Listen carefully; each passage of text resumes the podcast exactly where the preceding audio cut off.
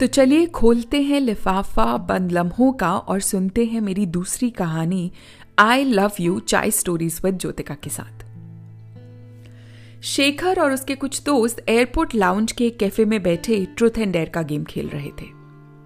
शेखर को डेर मिला था कि सामने बैठी एयर हॉस्टेस की यूनिफॉर्म वाली लड़की को आई लव यू कहना है। मगर इस तरह कि उससे तीन टेबल दूर बैठे शेखर के दोस्तों को वो आई लव यू सुनाई दे। शेखर ने भी डेर लिया, सोचा, क्या होगा? ज़्यादा से ज़्यादा नाराज़ होगी तो उससे आई एम रियली सॉरी कह दूँगा। गेम है, गेम को गेम की तरह खेलना चाहिए।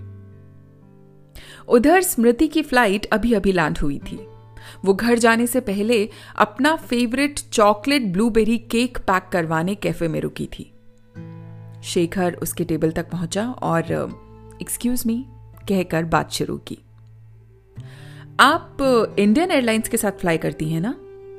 डोंट वरी आपको स्टॉक नहीं कर रहा हूँ, आपकी यूनिफॉर्म देखकर गेस किया। स्मृति मुस्कुराई।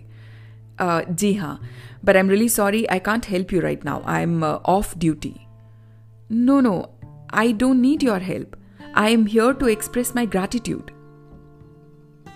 okay I was an expecting that well that's the sad part you people are always so kind humble courteous and helpful no matter who is the passenger और हम ठीक से रुक कर आपका शुक्रिया अदा भी नहीं करते।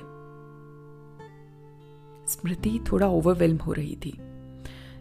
It's all right it's just our job I know miss I know that but can I just say I love you to this very precious uniform of yours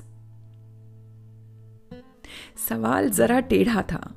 मगर इससे पहले कि स्मृति को सवाल समझ आता, उसने एक ओवरवेलमिंग यस ऑफ़ कोर्स कह दिया।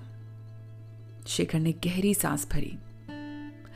और डियर यूनिफॉर्म बहुत लो की नोट पर कहा। I love you high pitch पर कहकर सांस छोड़ दी। स्मृति ने चियर्स कहते हुए अपना कॉफ़ी का मग उठाया और उसे थैंक यू कहा। Shekhar you have a good day ahead miss कहकर वापस अपने टेबल पर लौट आया। दोस्त बहुत चक्के थे। इसलिए नहीं कि शेखर आई लव यू कहने में सफल हो गया, इसलिए कि स्मृति ने पलटकर उसे थैंक यू कहा। चार दोस्तों में से एक ने आखिर पूछ ही लिया, भाई, कैसे? शेखर ने अपना आसन कुर्सी पर जमाते हुए कहा, love is a feeling, and feelings are meant to be expressed. बस ख्याल रहे कि आई लव यू कहते वक्त सामने वाले के दिल या दिमाग को कोई नुकसान ना पहुँचे।